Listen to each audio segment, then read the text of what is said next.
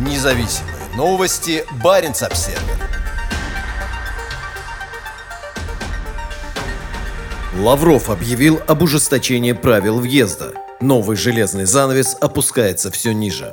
Глава МИД России сообщил о подготовке проекта указа президента, направленного на ограничение въезда для граждан недружественных государств. Сегодняшнее объявление о введении России ответных визовых мер означает, что ездить через границу на севере станет еще сложнее. Этот акт введет целый ряд ограничений на въезд на территорию России, цитирует слова Сергея Лаврова государственный телеканал «Россия-24». По словам министра, новые правила являются ответной реакцией на недружественные действия других стран. Сейчас идет подготовка указа президента о внесении изменений в закон о порядке въезда и выезда из страны. По словам Лаврова, новые ограничения будут распространяться на граждан недружественных России государств. На данный момент в этот список входят Норвегия, Исландия, США и Канада, страны ЕС, Великобритания, Украина, Черногория, Швейцария, Албания, Андорра, Лихтенштейн, Монако, Сан-Марино, Северная Македония, Япония, Южная Корея,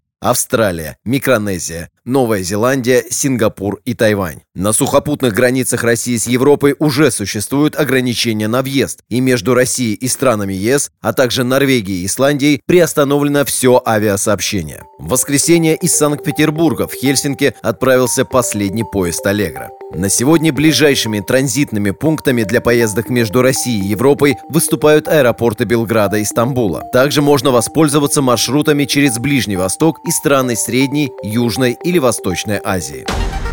Независимые новости. Барин обседный.